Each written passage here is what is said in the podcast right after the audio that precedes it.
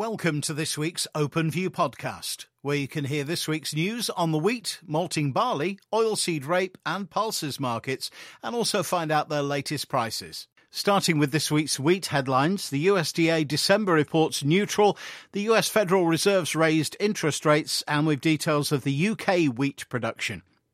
The USDA December report contained no real surprises, with production cuts in Canada and Argentina partly offset by the increase in Australia, all of which were right in line with expectations. The big surprise was leaving Russia unchanged at 91 million metric tons, and also India, where record high domestic prices say the USDA's crop is wrong. World maize production was lowered 6.5 million metric tons, with 4.5 million in Ukraine, 1 in Russia, and 600k in the EU. The unchanged Argentine crop makes no sense, with trade estimates 5 to 6 million metric tons below the USDA's 55. They cut world maize demand 5 million metric tons, with 3 million in Ukraine. US maize exports were cut as expected, with their sales to date 50% below last year, due mainly to lower Chinese demand. China is buying more from Brazil, although they may have to return to the US when Brazilian and Ukrainian offers dry up, particularly if their demand improves after lifting COVID restrictions. Global recession fears continue to create headwinds for commodities, with every piece of data scrutinised. The US Federal Reserve's CPI figures came in better than expected this week, which was initially seen as positive for the markets, only to see prices fall once more, prompting one analyst to write, Even good news is bad news, which appears to be the market mentality at present. The Fed raised interest rates by 0.5%, which was below the recent 0.75% hike, but warned against thoughts that inflation softening to keep the market on its toes. DEFRA released their UK 2022 23 wheat production number today at 15.5 million metric tonnes, based on an area of 1.8 million hectares and an average yield of 8.6 tonnes per hectare. The UK will have an exportable surplus to dispose of. How big that is will depend largely on ethanol and animal feed usage, both of which are debatable. The UK surplus does not dictate market direction in the grand scheme of things, but it currently works into Ireland and the Netherlands, so is competitively priced. As we move into the year end, attention will move towards weather in North and South America, export flows via the corridor, and the Russian export pace, which is forecast 4 million metric tonnes in December, much less than some earlier estimates due to bad weather. Given the volume of recent sales reportedly basis Russian execution, they need the weather to be kind to them. Funds remain heavily short CBOT wheat, which will need to be addressed at some point.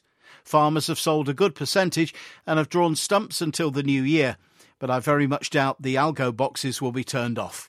Ho, ho, ho. On to malting barley. The headlines this week farmers are selling out remaining stock. No export buyers for feed, causing a surplus, and possible delays for malting boats due to poor weather.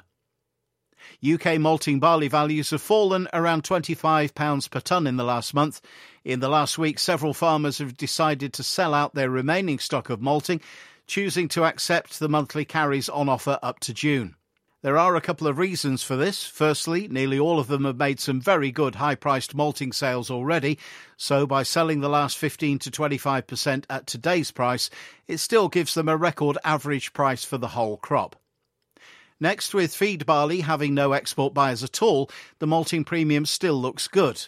The UK has potentially a bigger surplus of feed than malting barley still to liquidate, so as feed comes under further pressure, malting will follow it and wheat will go down.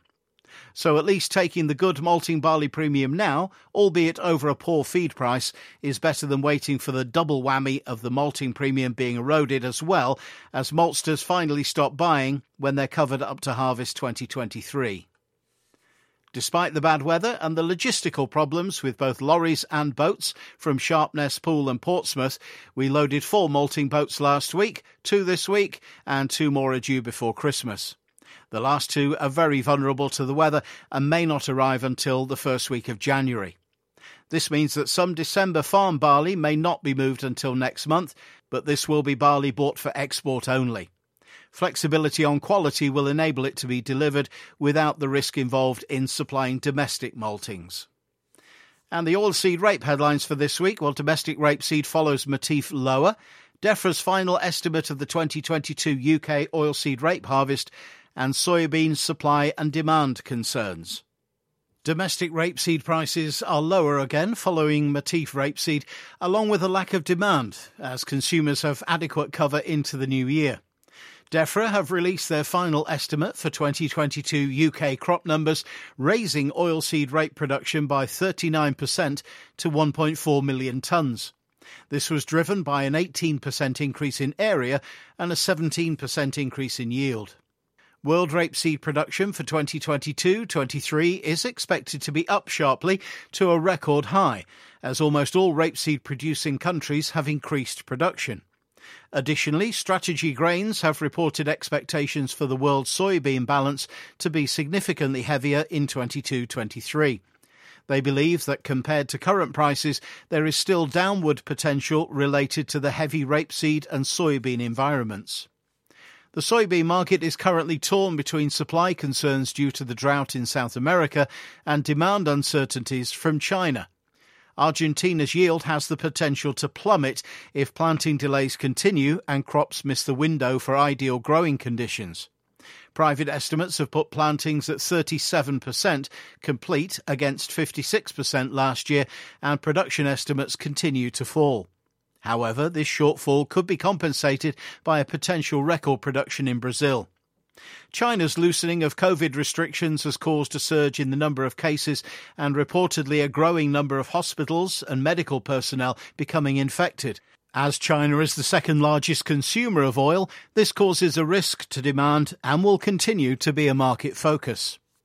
And finally, the grain and oilseed price indicator, starting with feed wheat for February 23 at £230, May 233, feed barley for February 207, May 210, oilseed rape for February 455 to 460, and May 458 to 463. Today's Open View is the last report for 2022 and will return in 2023 on Thursday, the 12th of January. And may we take this opportunity to wish you a very Merry Christmas and a Happy New Year.